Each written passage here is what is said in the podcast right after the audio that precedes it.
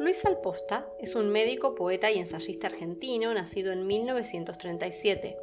Muchos de sus poemas han sido musicalizados por grandes artistas como Edmundo Rivero, Rosita Quiroga, Osvaldo Pugliese, Tata Cedrón y Daniel Melingo. En 2006 ocupó la vicepresidencia de la Academia Argentina del Lunfardo, de la cual forma parte desde 1968, siendo el académico más joven en la historia de dicha institución.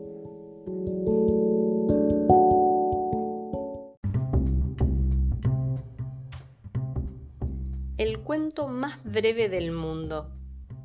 Quería ser el autor del cuento más breve del mundo, era su obsesión. Escribió O y lo tituló Alternativa. No conforme, pensó en escribir otro mucho más breve, tan breve que le permitiese prescindir hasta de las palabras. Se quedó en la intención y lo logró.